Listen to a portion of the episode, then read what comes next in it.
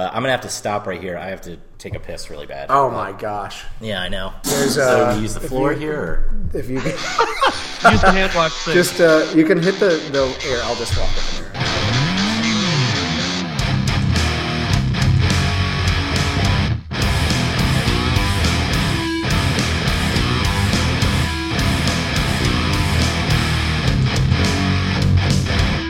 Hello, everyone, and welcome to the Beer and Loathing Podcast. Thanks again for joining us on this epic adventure of thinly veiling our alco- alcoholism with the excuse that we're recording a podcast. I must be drunk already because I slurred that. Holy shit, though, this is the first time I've ever been remote. I'm Pete M., joined by my friend Mitch at his place, Speciation Brewing in Comstock Park, Michigan. And as always, Sam is joining us in Denver. Hey, how's it going, Mitch? What are we drinking? Uh, right now we are drinking Genetic Drift Batch Two, uh, dry hopped with uh, Mosaic and Saaz.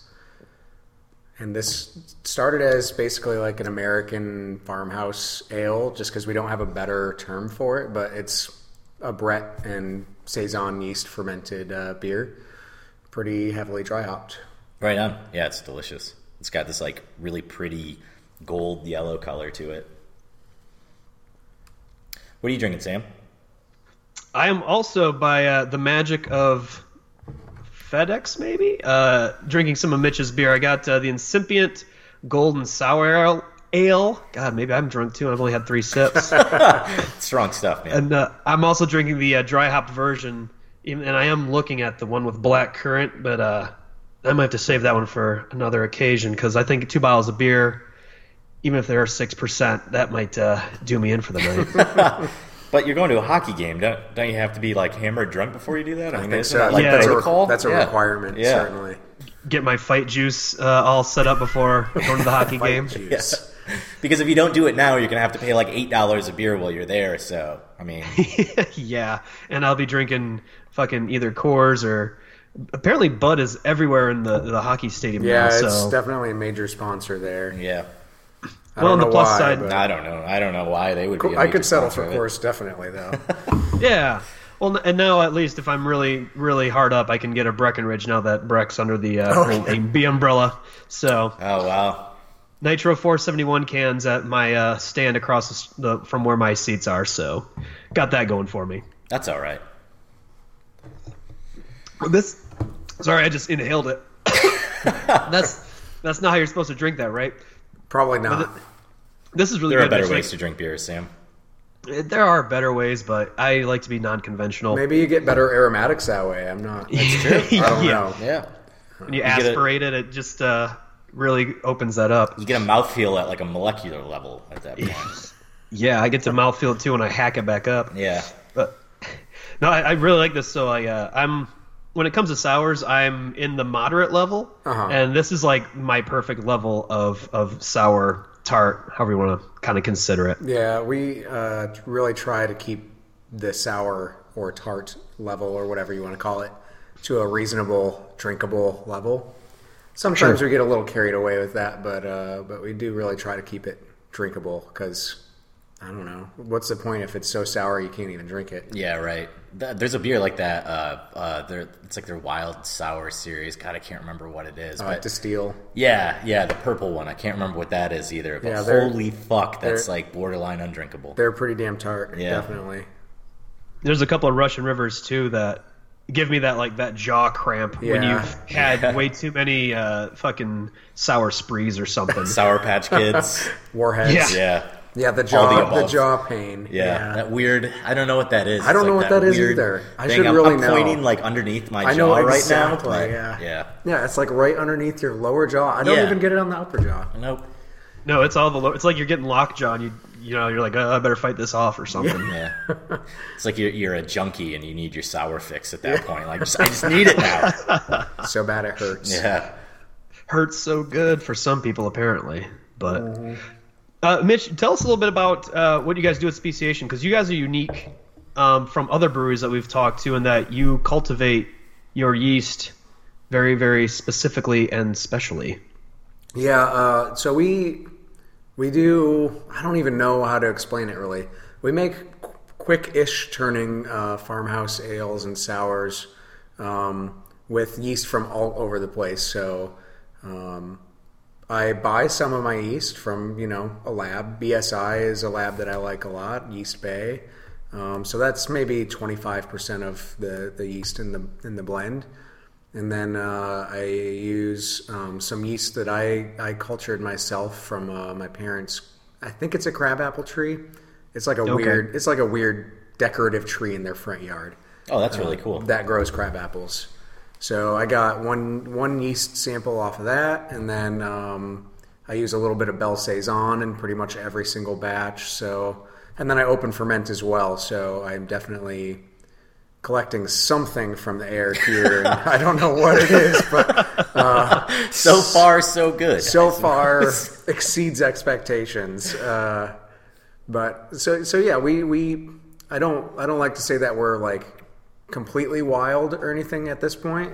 The goal the goal is to be someday only using wild strains basically from spontaneous beers, but that's going to take years and years for you know for that to happen. So Sure. So, what is the process even of getting to that point? Uh, getting to that point, that that's just going to require me brewing a lot of spontaneous beers and then uh, taking samples from each barrels and you know using yeast from barrels that I really like. Um, so we did that a lot at Black Project too, where you know if, if a barrel was particularly great, we would kind of breed it. So I, I definitely plan on doing the same thing or something similar here.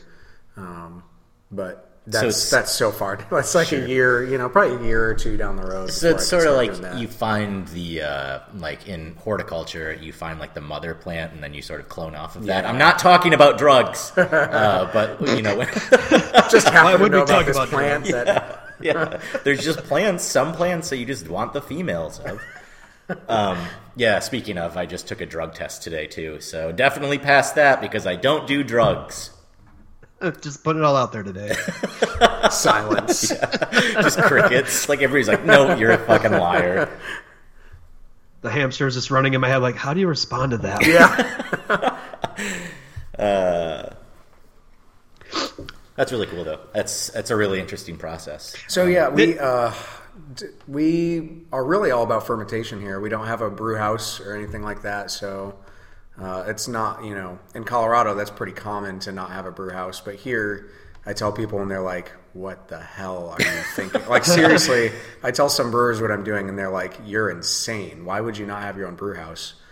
I'm like, well, because it's really expensive to, Yeah. to install a brew house, and when there are plenty of other brew houses around that sit unused, you know, most of the week, why not take advantage of that? So, Yeah, for sure.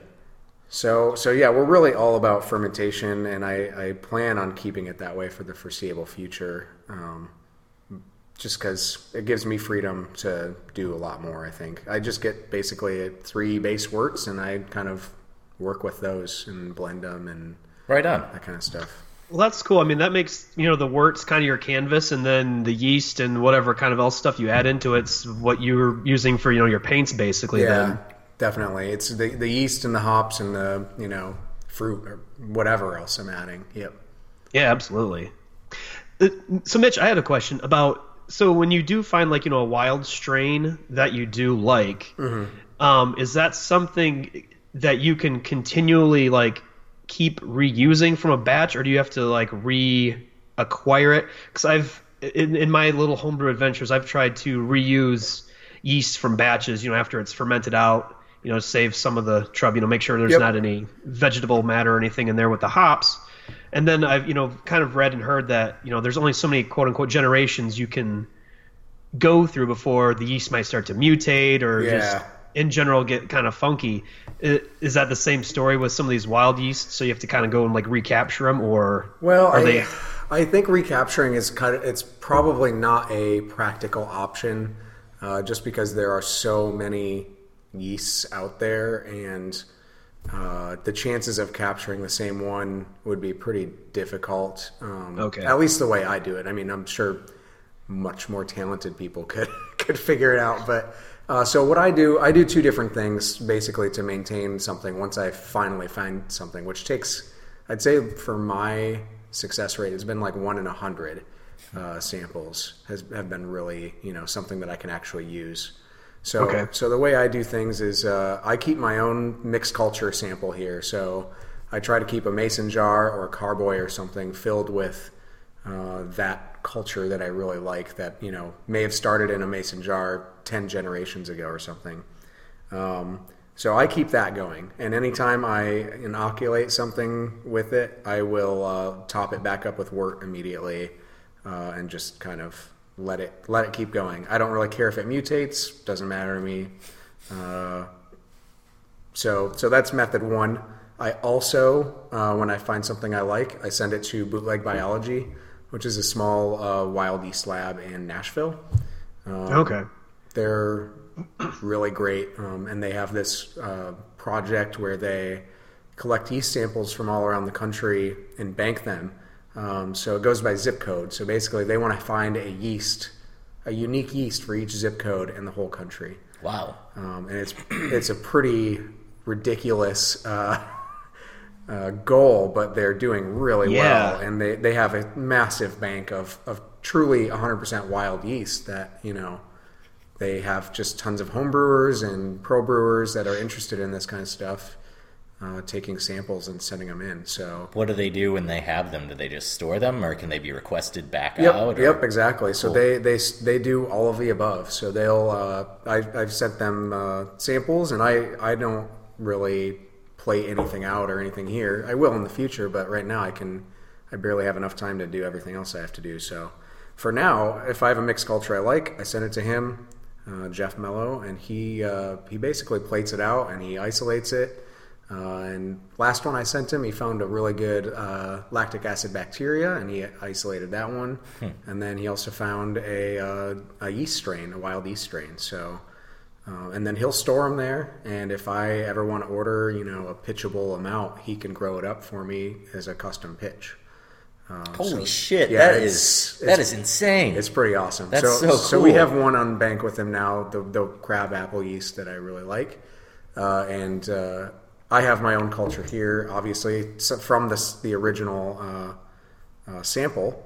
Um, but I'm gonna make a beer with that within the year, uh, probably sooner than later. But um, just to see, you know, on a full scale batch, what it what it really tastes like. So sure. I'm so, really really excited about that one. Do, do you have any sort of background in, in chemistry or Nope. No, no. So, a- so it was brewing that led you to this rather than Yeah. a science leading you to brewing. It's kind of both because I've always been a huge science nerd, uh, Okay. but it's never been like I've never really focused on anything in particular. I've just always been a nerd.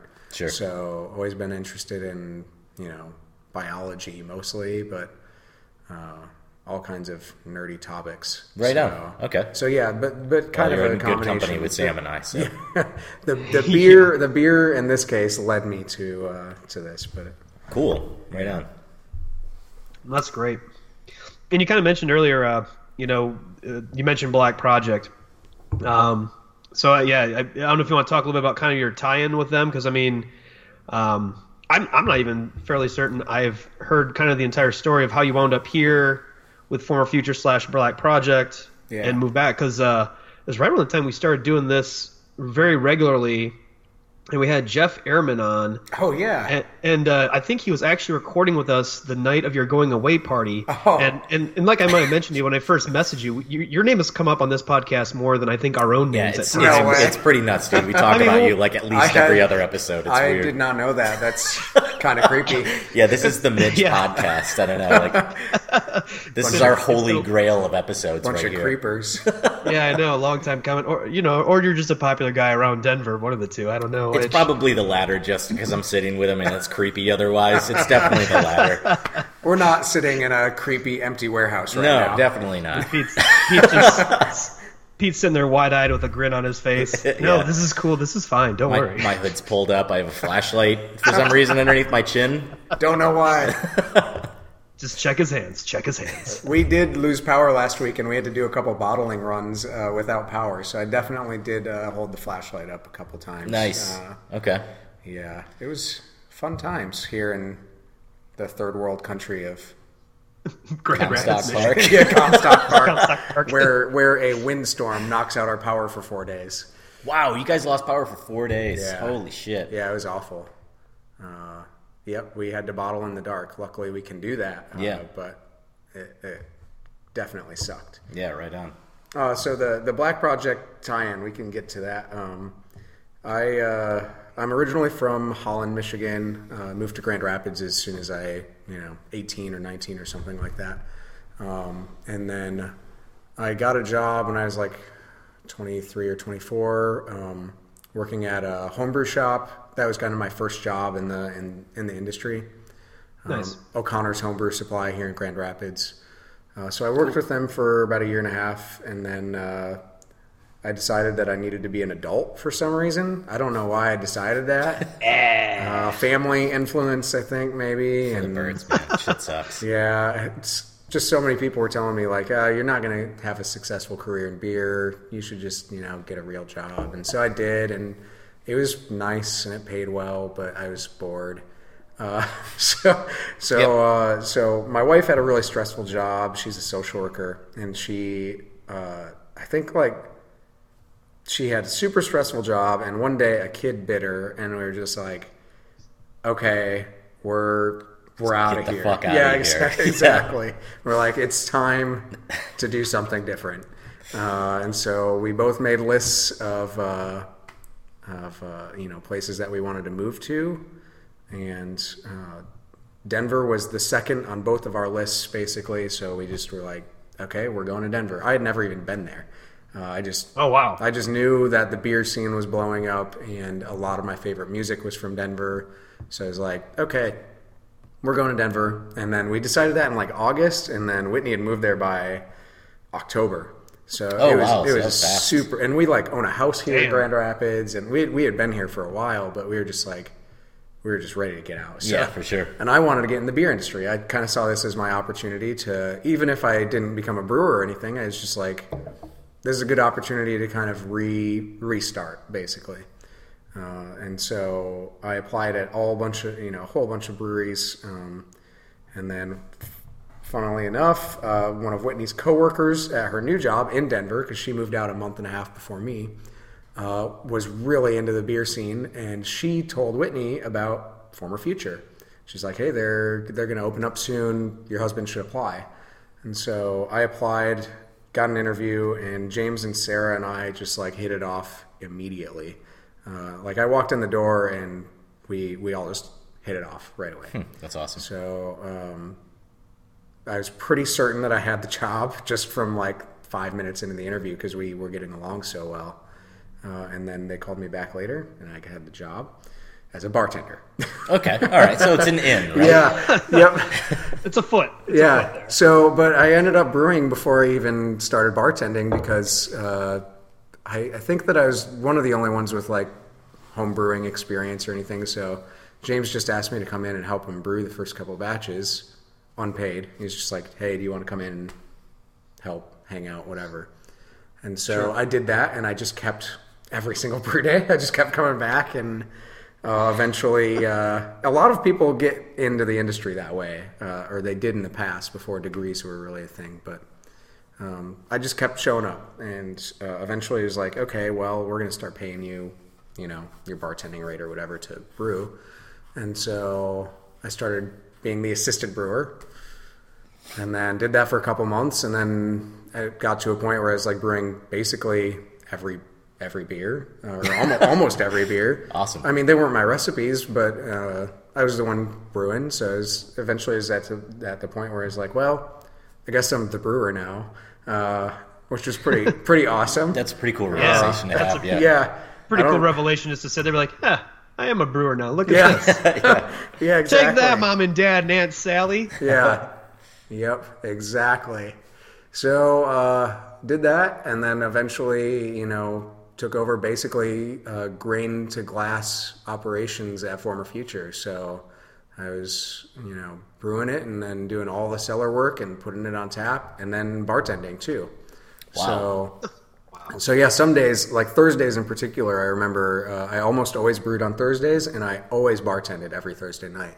So those ended up being like I'd get in relatively early, like six or seven, and then I wouldn't leave until like eleven, basically every God single damn. every single Thursday.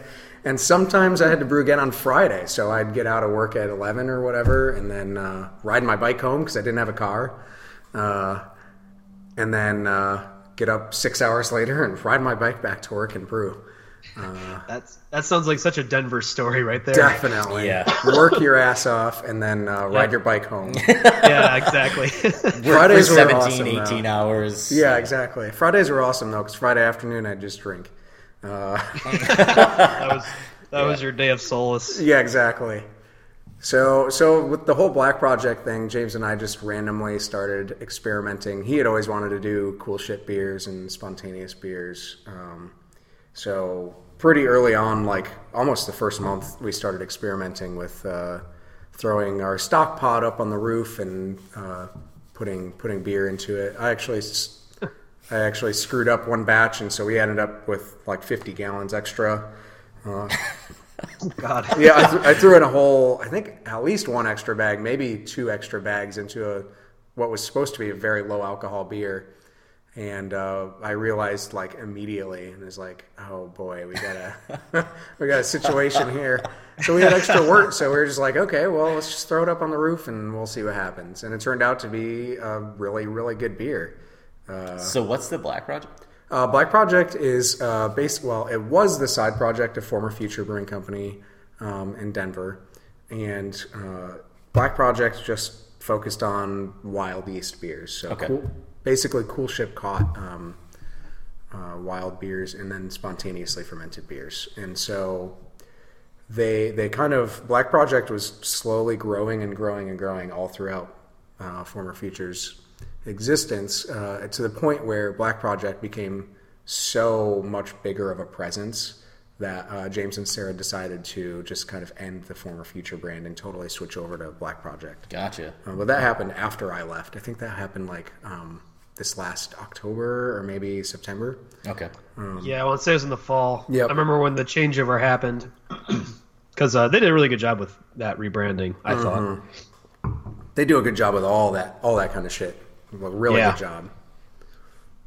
Um, but yeah, so they, they just totally rebranded it, and now they are a completely 100% wild yeast brewery. So uh, that means most of the beers that they have are sour, but um, they still have some like they have a Northeast IPA that's just made with uh, wild yeast that James isolated basically, and uh, grew up. So so it's not all sour beer, but it's all wild. You know, it's all wild yeast.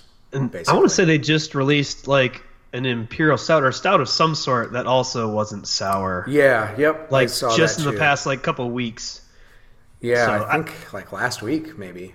Yeah, and and I think that's cool because I mean, originally I remember the first wild fermented beer I ever had was it was it was like a wild fermented Baltic porter or something, and it was it was, it was tart, Uh-huh. and so you know naturally it was actually at the HopCat Grand Rapids. Oh, and, really? Nice. Yeah, and um, for whatever reason, ever since then, I was like, oh, okay, I guess wild yeast naturally are sour. So I don't know the Black Project kind of releasing like you know that that IPA and then this this stout. It's like kind of changing the perception for me because I'm like, oh, you can have Yeah, wild yeast that aren't necessarily sour.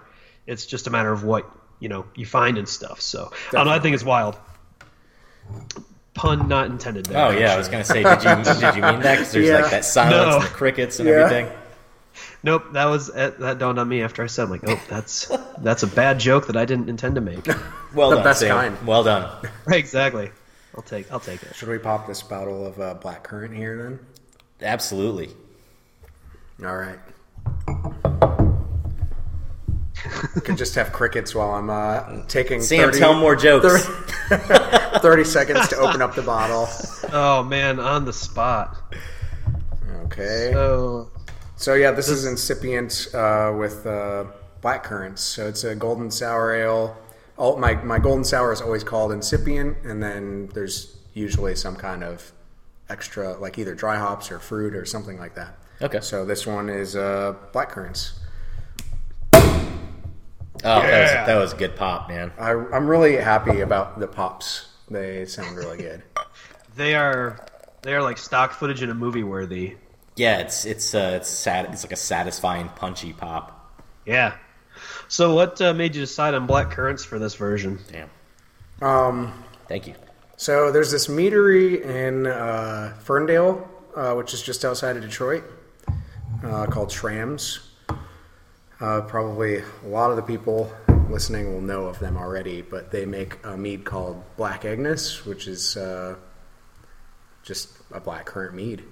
Um, Okay. But it is just absurdly good. Um, and I I had a bottle of it uh, a couple months ago. Well, I guess last winter, and uh, it just totally blew my mind. Uh, and I knew that I had to add black currants in some kind of beer. To something. Yep. yeah. Because I I'd never I had had them before, but I, it never really stuck out to me. Uh, maybe it was a lighter black currant flavor or something like that. But Sure.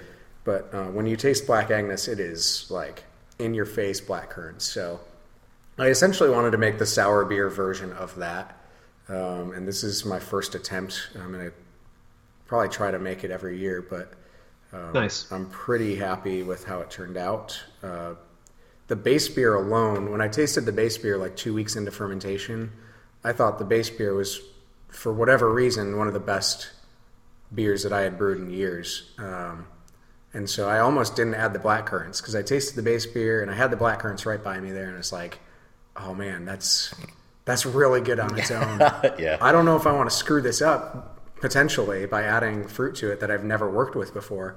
Because most most of the time I like to do pilot batches of of beers before I brew a ten barrel batch. For sure. Um, and this one I didn't do that at all. I just totally, basically guessed at the black currant rate based on what I had talked to other brewers about, uh, and then uh, I don't know. I think it turned out really good though. I'm happy with it at least. Right on. Let's Cheers. try it out. Cheers. Oh, you guys are full of sound bites. The pop, the pour, the clink.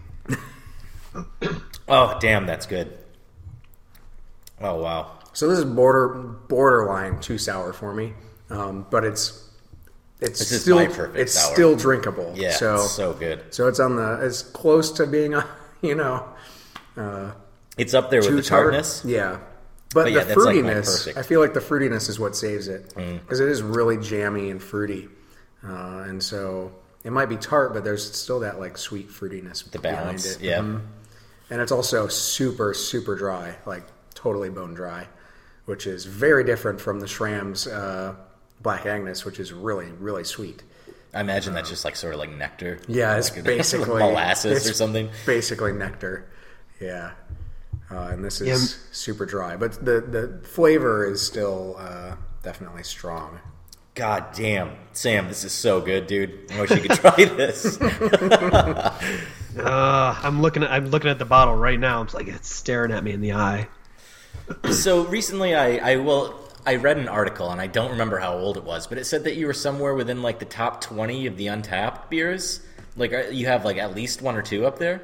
Uh, on the overall rating uh, on Untappd, um, I think right now we're a tie for 15, but we have su- such a f- you know small amount of ratings that we're like bouncing all over the place right now. Gotcha. Okay. Um, so yeah, we I think we started at like 19 because you can't be on that list until you get to a thousand ratings. So once we Oh, got okay. a thousand ratings, we popped just you know magically poofed onto the list. Yeah. There we are. Uh, and we started at number 19, and uh, we've gone up and down a little bit since then. But I think as of today, we're, I think we're tied at 15. Um, and I hope, I think this is a lot, you know, driven a lot by this black currant beer because people just are, you know, people love it. Yeah, I can see Um, why. Yeah. So uh, that's that's definitely driving it up quite a bit lately. Um, I don't expect to, to remain that high on the list or on the list at all long term. It'd be great if I if if you know we were on the list long term, but Yeah, for sure. um, I'm definitely happy about it. Yeah, yeah, that's really awesome.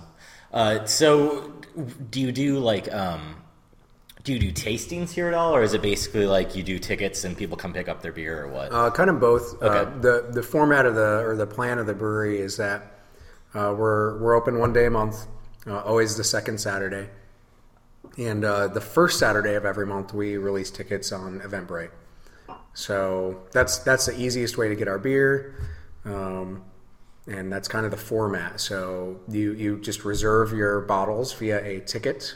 I'm doing air quotes right now. a ticket on Eventbrite, and then uh, you come in here on the second Saturday and show me your ID, and I'll be like, oh, it looks like you have six bottles or whatever, and then you just pay for your bottles, and then uh, we've got a tastings bar, I guess, set up, uh, and people can get free tastes of two to three or four different beers that we have.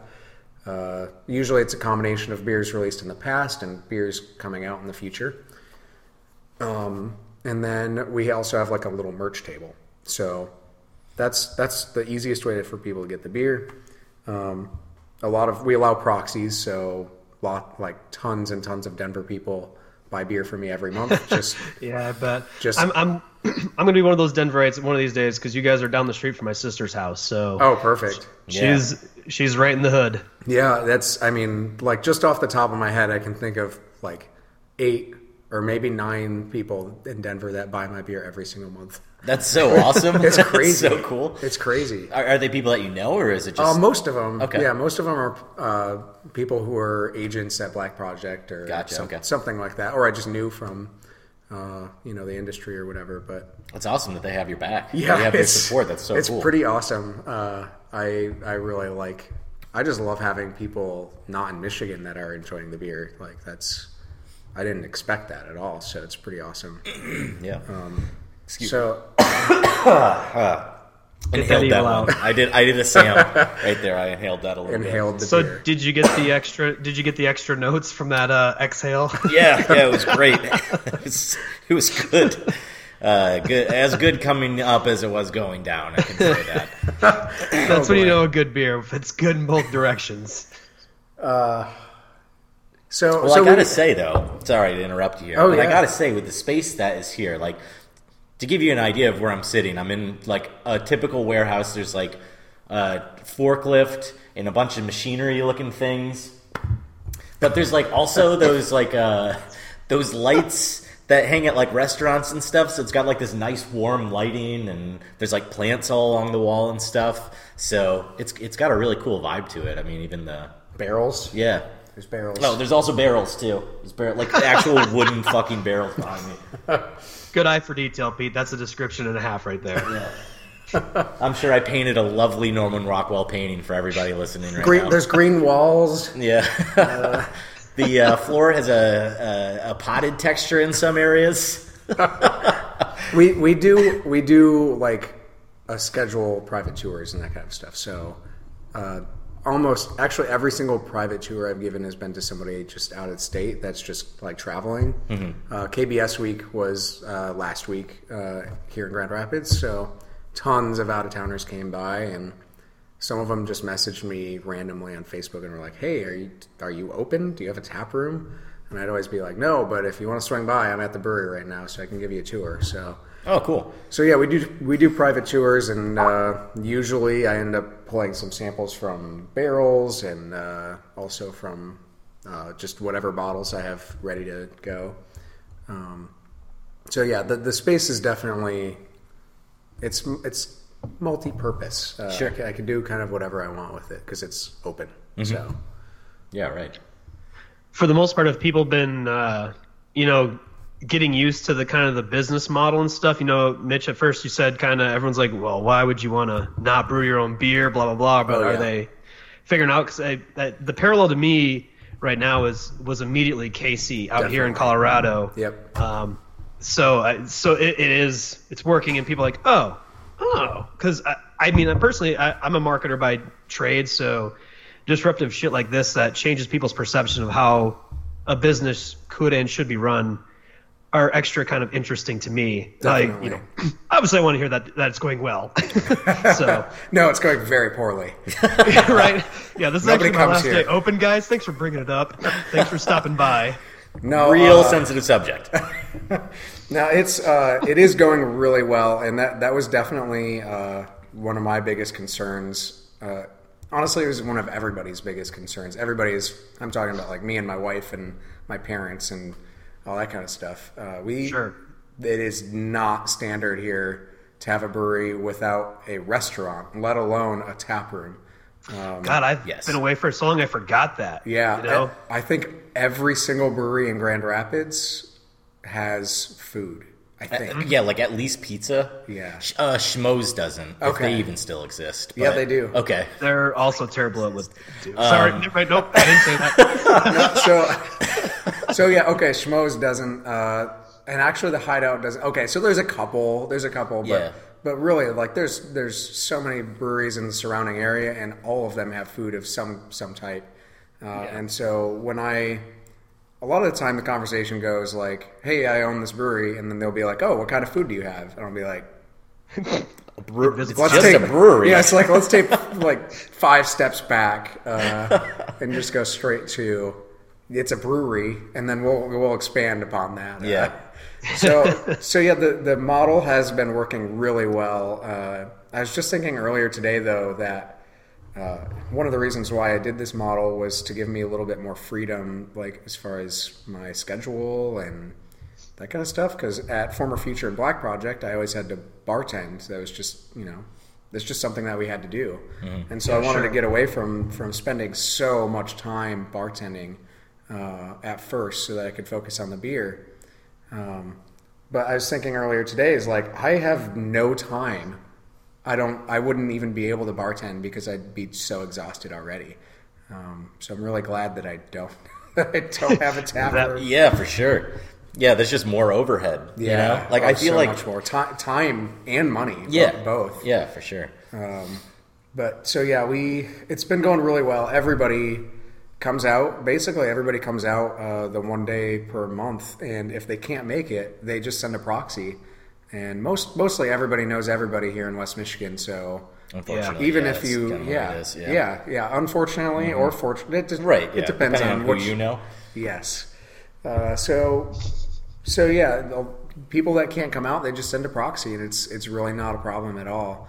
Um, I still want to open a tap room eventually, but it's going to be something where I hire a GM uh, to to take over that whole thing. Separate yourself from yeah. the business a little bit. I mean, I'll still be there, obviously, all Sure. the time, but I just can't. I don't have the f- energy to be able to do both. Yeah. Uh, and I'd much rather focus on the beer. Uh, that's that's why I opened this, not not to bartend. Right. So yeah. And do you have like the space in the facility you're in right now to like have a tap room, or would that be something that you kind of look for a second spot? We're thinking second spot. Uh, Yeah, this is the space that I'm in is uh, kind of difficult to find if you've never been here. You gotta look for it a little bit. Um, but we, we when we do open a tap room, I want it to be definitely in a better, more visible location. So, sure. um, and this is all just theoretical. We haven't made any moves or anything like that. But Yeah, yeah, absolutely. Uh, it, it, I, and I'm just thinking of like kind of the area. It'd be super awesome if like that main strip of Comstock Park had an opening or something you could squeeze into. I've, I've been thinking about that a lot. Actually, I think that that Like would up by be, Cap and Cork, Oh, like yeah. that area. Yeah, Yeah. because there's so many cool buildings in that area too. It's like Yeah. it'd Big be, time. It'd be really cool to have some something in that area, but we're we wouldn't be locked down to any particular part of the city. Obviously, Comstock Park would be the easiest because it's you know it would be right up the road. yeah, Um, Transport would be a Transporting the yeah, exactly. Yeah, It'd it- be super for, for a lot of reasons it would be ideal, but um, we'll we'll see what happens. We'll see what comes up in the next year or two. You should definitely move to Alger Heights, uh, right next to Brass Ring. so I just have like four breweries right around my house. That would be cool. I mean, just consider it. I'm just saying. I'll think about it. All right, thanks. That's all I need. Pete, Pete- Pete's turning into business development consultant right yeah, now. I'm all about that biz dev, man. the biz stuff. Oh man.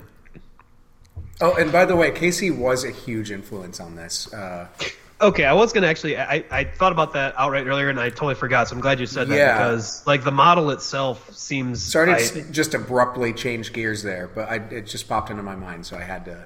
No, we welcome that entirely. I mean, Okay, none of this is scripted or Yeah. anything. So, So yeah, Casey Casey's business model was a huge influence on uh, on how we got going because that, and also just talking to James uh, constantly at Black Project. I mean, every day I would go into work and James and I would just bounce ideas off of each other all day long, every day.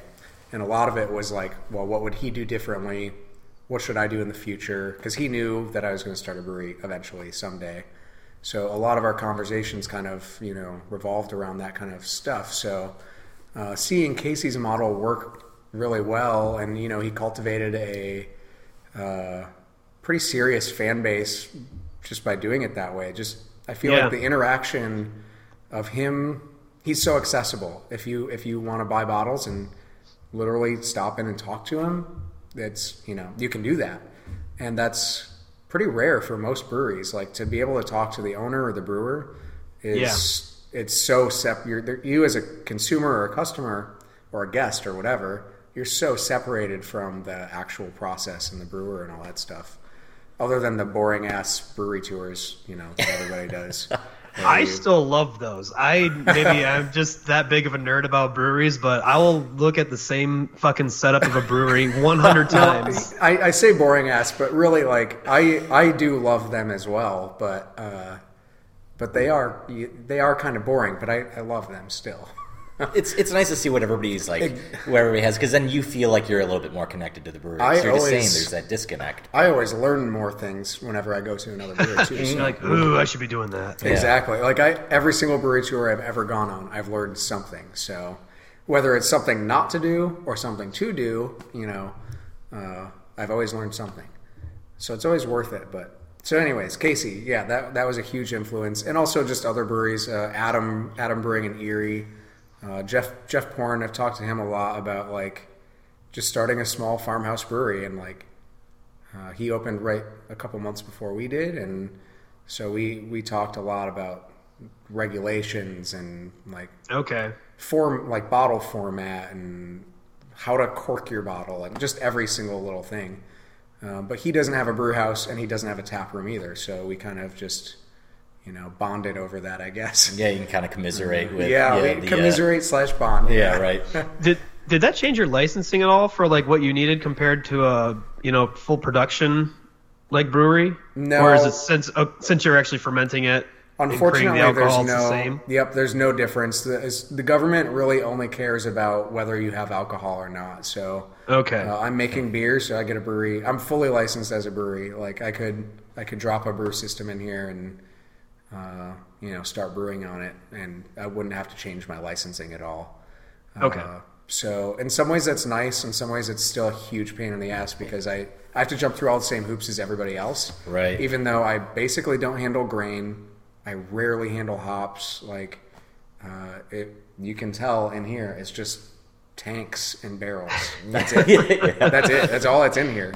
So uh, it, it is a little annoying in some ways, definitely, but it doesn't matter really. Right. And you got through all the red tape anyway. We got through all the red tape. We jumped through all the hoops. Blah Yeah. blah blah. Uh, that was terrible, by the way. if you're on the fence about opening a brewery or not, uh, and you're nervous about that part, just you probably shouldn't open a brewery. if you're nervous about jumping through hoops and red It's For a tape, good reason. It's because that's jump that's out. going to be your life uh, every day. How long did it take you? Uh, it took me. Um, we got this space in it was May 16th, and we opened uh, January 14th. Oh, okay. It took us what six, seven months, seven months. And that was all cutting through red tape and shit? Uh, it was all Getting inspections? all that. Yep. Oh, God, dude. That was that was You have my eternal That was ninety percent of what I was doing. Uh, was just you know. Is it bad that I was going to say that's that's like good, right? I thought like compared to what some breweries go through out here, it seems like that. Uh, I don't Well- know, seven months is like I don't know. I thought that was a good amount of time. It's super fast, but also I don't have a brew house to install. I didn't have construction to be done. Uh, yeah, I guess that's true. Yeah. So you know, if I did have a tap room and that and a brew house, that would have definitely pushed it out probably at least six months more, uh, just with construction and that kind of stuff. Mm-hmm. Okay. But that kind of that kind of shit takes forever here. So, I mean, I've I've friends who are opening breweries and it's taken them literally years to open just because there's so much to do, yeah. uh, even more hoops to jump through. But yeah, this is I just rented the warehouse space. I got some sinks installed. That's my that was my whole build out was. I added a hot water heater and two sinks. That was my oh, three three sinks. Uh, that was my whole build out. So Splurge, splurge on that third sink, huh? yeah. no, the government made me put that one in. the, gov- the government made me do it. Yeah. Always with the Thanks, third Obama. fucking sink. They Yeah, always get you with the third sink. That- it's that hand washing sink. They really want your hands to be clean. I've I've literally used that hand washing sink for washing my hands like three times, uh, just because You never wash your hands, or you no, wash them elsewhere. No, just like why would I? Why would I go to? why why would I go to a separate sink to wash my hands from the one that I'm already cleaning Right, right, stuff right. in? Like they're they're right next to each other. Uh, I kind of thought you were joking when you said the third sink was made. No, it's you were like for made real. to- Jesus. no, it's for real. Yeah, that's Oh, that is for real. So fucking dumb. I'd, Yeah. I'd be grudge washing my hands in that sink. Be like, all right, fuck you, sink. Here's what's happening. I'm washing my hands. I have You're a gonna like fucking it. pile of cat shit. I'm gonna wash Yeah. my hands with. yeah, and you you can do that technically. That's okay. Oh, don't spit up on your computer. oh, that was so close. oh my god. Uh. Mitch, you almost killed me, man. All right, I'm good. I'm good. All right, good. I'm ready to go. sweet if Pete would have just let loose on his. Spit take. so, just the fact that you said, "Oh, you can actually do that," Yeah. I just, I really lost my shit. That would have been a ah. show first right there. Almost had it. I'm a pro at that, though, as you can tell, Yeah. because I didn't spit beer all No, over you the didn't. place, You, you covered pretty your mouth. It was good. Yeah, I'm good now. I just, I just imagine that scene in uh, that one episode of Archer where he bangs the dictator's wife, and then she shows up and he's drinking a big like glass of wine next to a like forty million dollar painting, and he's looking at the painting in his glass like he's about to do a spit take, and then just swallows it. It's like ah, diplomatic, but that's because he's a fucking pro. Yeah. yeah, That's basically what I just saw. yeah, that's that's what just transpired over here, Sam. All right, danger zone. So, you want to move on to some weird fucking questions? Sure. I'm down for whatever. All right, let's do it All right. then. All right, so this is part of the show for uh, any new listeners where we, now that we're sufficiently comfortable with our guest, we ask them a few uh, deeper questions, I suppose. I'm Uh, nervous. Pete likes to go with a method he calls good news, bad news, which is exactly what it sounds like. He proposes a good news scenario, and there's bad news to go with it. And then uh, I play kind of a good cop with just straight would you rather questions. So, Now, I'm, now I'm really nervous. oh, don't be. This is this will be good. I think you were made for these questions. All right. I have faith. Pete, you want you want to kick it off? Yes. All right, good. Yes, Because I I do. don't have my shit up. Okay, this is one of my favorites. So the good news is you've just inherited a magical cabinet that lets you grab any hop strain, any yeast strain, any beer in general, any barrel from past or future, or any malt in existence. But the bad news is that every time you use it, every time you open the door, actually, a huge fucking angry Kodiak bear stalks and tries to attack you and kill you for six days straight. And It's like it follows here or something like that. yeah, yeah, and like if you so like let's say you open it up and you're like, oh god damn it, there's that fucking Kodiak bear again. Then you close it, and then you open it again. Now there's two Kodiak bears, Oh, that's and they multiply. Not on site. I mean, not gonna fuck each other and multiply, but like, so. Next So time I you open just- it, it's like a baby bear. yeah, right. Just a cub springs Oh, out. that's kind of cute. So the bear will appear outside of your house, though, or spawn. I think, as we said on another podcast, Okay, using all video right. game terms Uh-huh. a little bit. So the, the bear will spawn outside of your house and try to get into your house to kill you. Uh, So okay. okay. so the question is, uh, how often would you use the cabinet, uh, if if at all? How often would you use it, and what would you grab from it? Okay. Uh, just any theoretical thing. Yeah, Okay. basically anything beer related. That's a pr- that's, like, actually the a pretty easy question. Um, the first beer, the first official beer that Black Project made was Flyby, and we only made like fifty-ish gallons of it, and it was in a single barrel and it was spontaneously fermented. Still one of my all-time favorite beers, and I have one bottle in existence right right now. Oh, Uh, shit. So I would grab that barrel uh, that existed three, four years ago, three years ago. Yep. Oh, How'd that's you a deal good with the answer. bear? That is a fantastic answer, but how would you deal with the bear? I, I, I don't know. Maybe spray sour beer in its eyes. Also a good answer. That's the only thing I can think of. That's what you have the most on hand of, right? It's just, Yeah, like, I would do a easily spit take accessible. uh, at the bear's eyes. Yep. All right, Sam, it's all you, man. All right. So, uh, would you rather go temporarily blind or deaf while drunk? Oh God, while drunk. Yeah. Okay, that total that actually does totally change uh, things. I would rather go temporarily deaf while drunk. Um, if I was sober, it would be the opposite. But um, I feel like I would have a better bearing on reality. Uh, Yeah, Yeah, get I agree. Get spins with no sight. yeah, I think if I was drunk and I went blind, I would probably think I'm dead. I think I would be dead in Yeah. like around five minutes. I'd probably fall down a pair of stairs, like a flight of stairs. yeah, if I wasn't dead already, I would be. soon. Yeah, immediately Yeah, after. and actually, I just thought of this too. I mean, if you're really drunk, it's not like you can hear yourself anyway, so it's not like you're going to be any quieter. True. If you can't hear periods, so that's uh that's a fair answer. That's a good one. Yeah. All right. So the next one is uh, the good news is is that you meet a hobo that gives you a magical sandwich, and you you use this to uh, wild brew a five gallon one off batch, and it's really super fucking good. And you also learn that after you drink this magical beer, uh, you brew it all in bombers, so you have like 25, Oh, 25 bombers or 26 bombers or whatever. So if you drink one of these things, you learn that you can run at the speed of a cheetah for 25 seconds with complete sobriety, regardless of how much you drank before. but as soon as 25 seconds is up, you are immediately like the very awake, blackout, scary drunk. Hmm. Where like, you know, you're like looking at people, but your eyes are blinking at separate times. Yeah. Yeah. And they're all glassy and kind of googly. So what's the question? Oh, yeah. uh, how would you so use involved sometimes he doesn't How would you use three of these beers?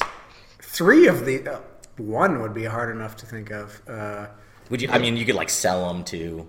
oh, well, I'd probably sell uh, one or two of them on the secondary market, secondary beer market. I'm just kidding. Then I was gonna say, is there like a black market of beer that I'm missing Oh, here? oh, Like, yeah, there's there's dark here- web of beer? There's definitely a black market of beer. There's a black market of anything you want, Pete. Yeah, especially the, the the beer black. That's a whole nother very serious conversation that we shouldn't have right now. Yeah, I'm not prepared for that conversation. I would probably uh, give one away to some random person without telling them anything about it. Awesome. Uh, the other one, uh, gee, I, I don't know. That's a that's a that's honestly the most difficult question anybody's asked me in my life. Really? Yeah, I can't, Wow. I just can't think. Of. I'm of honored. I can't think of an answer. Somebody said they would bet. Who did we have where they said they would bet somebody that they could run really fast? Oh, and then like, or like, I can chase this Yeah, jack yeah. taxi or whatever. that that was fucking Jake. Uh, Jake uh, Hipster Brewfus. Right, over in right, right. Yeah, that's right. I thought that was such a good answer. Like, that's what I would do. I would just make stupid fuck like hustle people. hustle. That'll yeah. actually that'll actually be on the last episode. The previous, uh, not the last, the pre- episode previous to this one, once it actually airs. Oh, nice, nice. Okay, Yeah, so we're talking good, about the thro- good, good callback. Good future callback. past. Yeah, I know. I'm totally, Turning into a real show totally or got some this consistency here. thing down.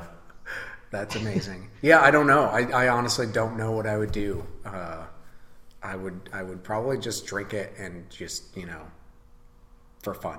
Just, Yeah. just run. Just run at the speed of a cheetah. Yeah.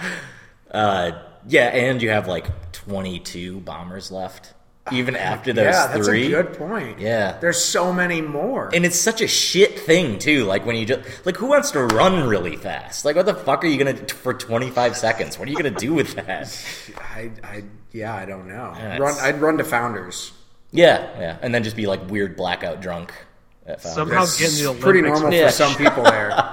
Yeah, that is true. I saw one of the last times I was there really late. I saw a dude puke all over the floor. It was Oh, he was trying to go to the bathroom and he didn't make it. Obviously, he barely made it out of his bar stool and then just fucking puked all over the floor running to the bathroom. It was fantastic. Do you want some more beer? There's more in man. there. Oh, absolutely, I do. If you don't mind. I do not. Oh, thank you. You're even pouring it for me. Mm-hmm. He's a perfect, perfect uh, host. I try. Sounds like it. I have beer. I mean, Yeah, he is right. a perfect You're host. He even he even beer. sent me beer, so that's Yeah, exactly. you know, what, what more could any two fun-loving podcasters ask for? I don't. Not too much, man. Maybe a bottle of beer that makes you run really, really fast. Or not Well, for know, an I- angry I didn't Kodiak wanna- bear to Yeah. appear when I open my magical cabinet. Uh huh. All right, Sam.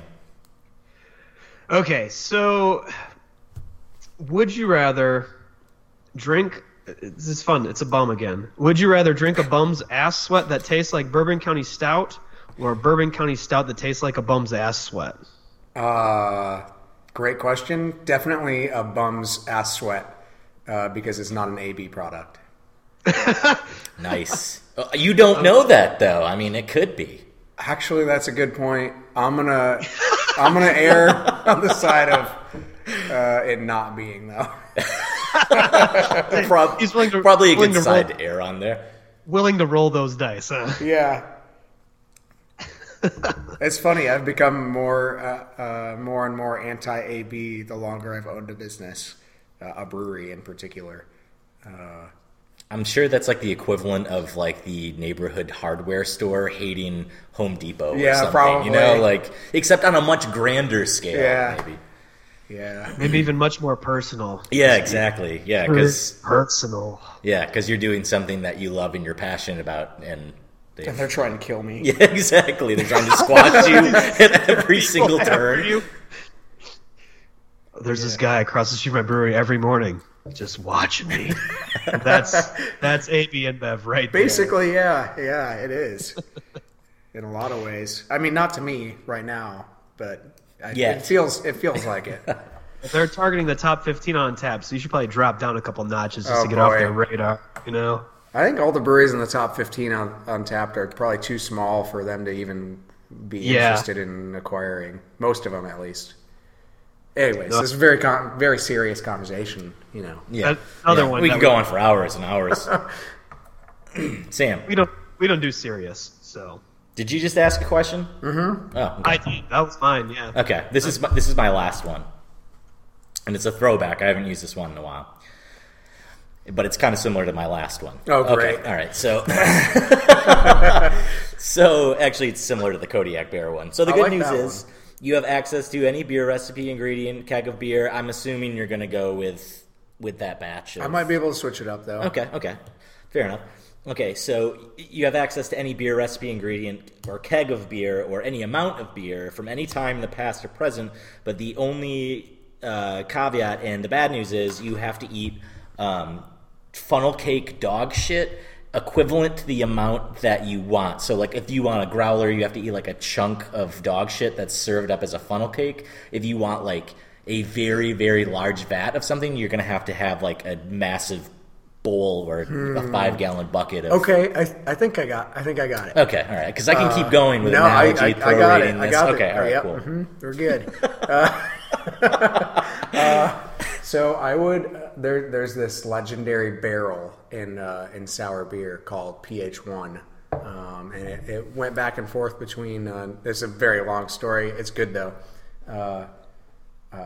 So it's called PH1. Went back and forth between uh, Russian River and uh, New Belgium. So Vinny and uh, Lauren Salazar, and uh, went back and forth and just always made ridiculously good beer every single time. Every single time they used it, it made amazing beer. Uh, and then uh, somehow it ended up at Rare Barrel because the the brewery name Rare Barrel is named after that that barrel. Um, Oh, so interesting. Yes. Huh, okay. So so that's like kind of the legend of the rare barrel or whatever to make it sound cool and mystical, yeah, definitely.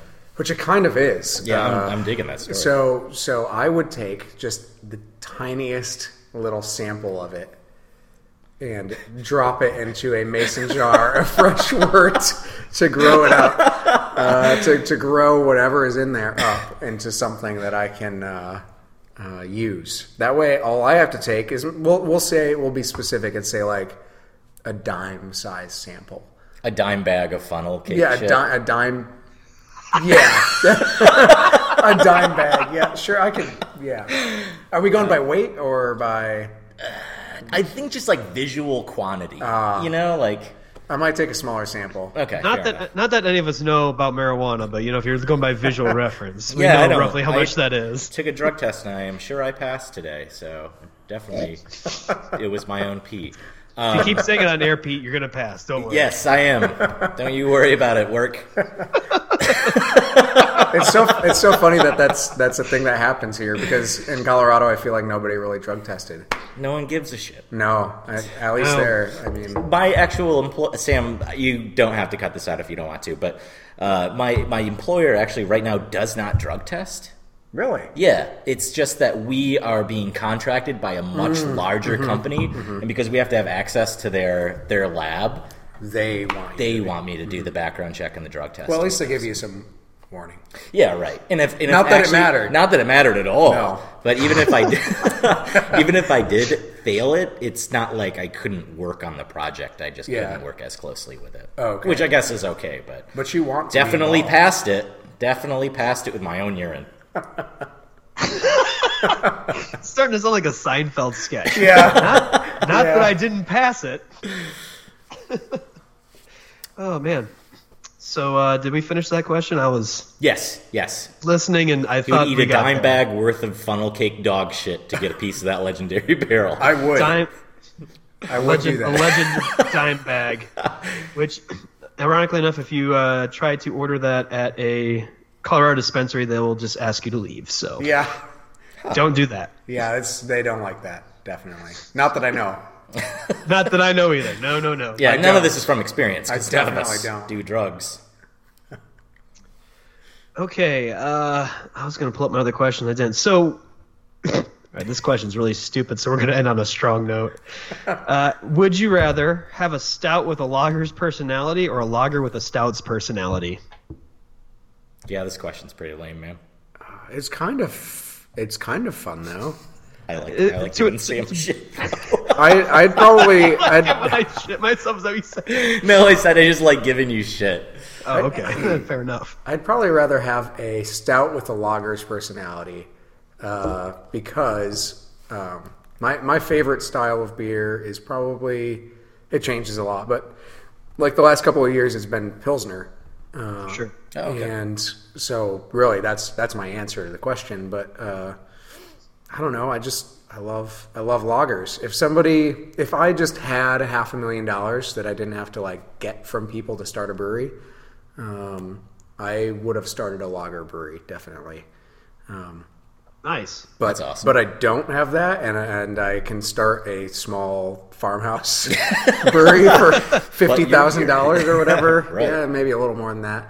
Um, so so that's you know that's why I did this. I, I love fermentation in general, but um, like as far as the kinds of beer that I like to drink on a regular basis is lager. That, that's fair. And I like that actually the industry is kind of, well, not the industry, but a lot of people in the industry are getting back to that basics thing. Because for a while it was who can make the biggest, baddest, craziest fucking beer. Oh, it's getting it. It still is planet. ridiculous, but Yeah. uh, it, I feel like it's getting better.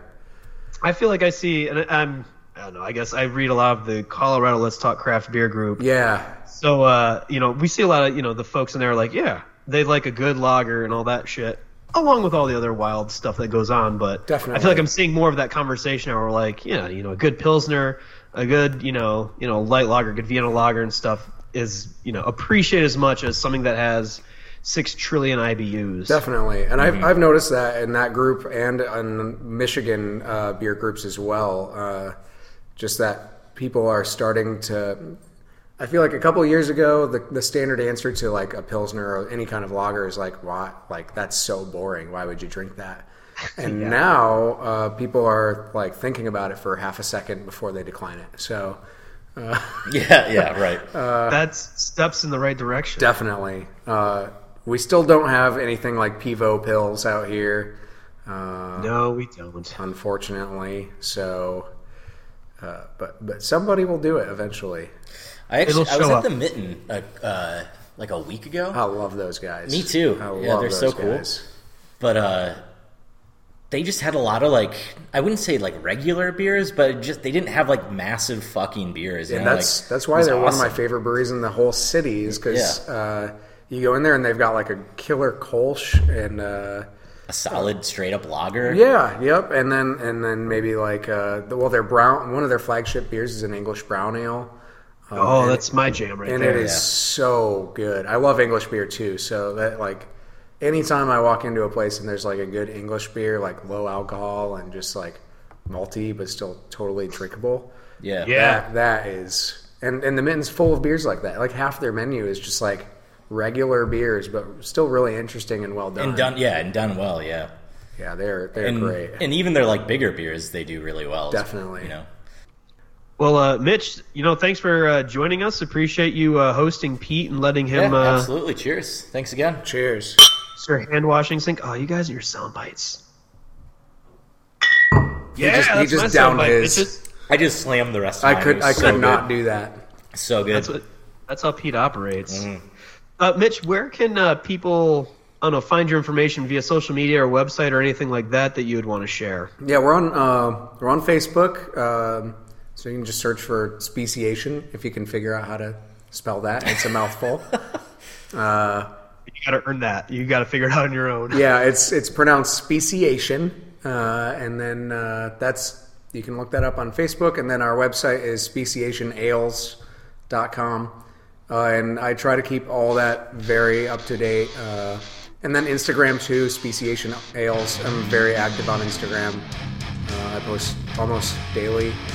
Uh, so that that's probably the best way uh, to, to find us.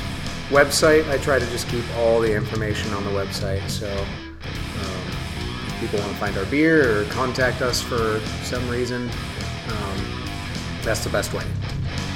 Right on.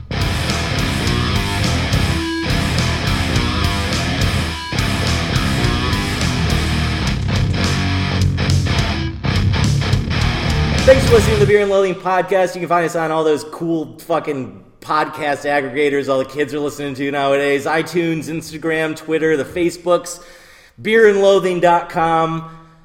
It's all beer and loathing, except for YouTube. YouTube's a little weird. It's tune in, get drunk, but it's still funny and it's still pertinent. So tune in and get drunk on YouTube.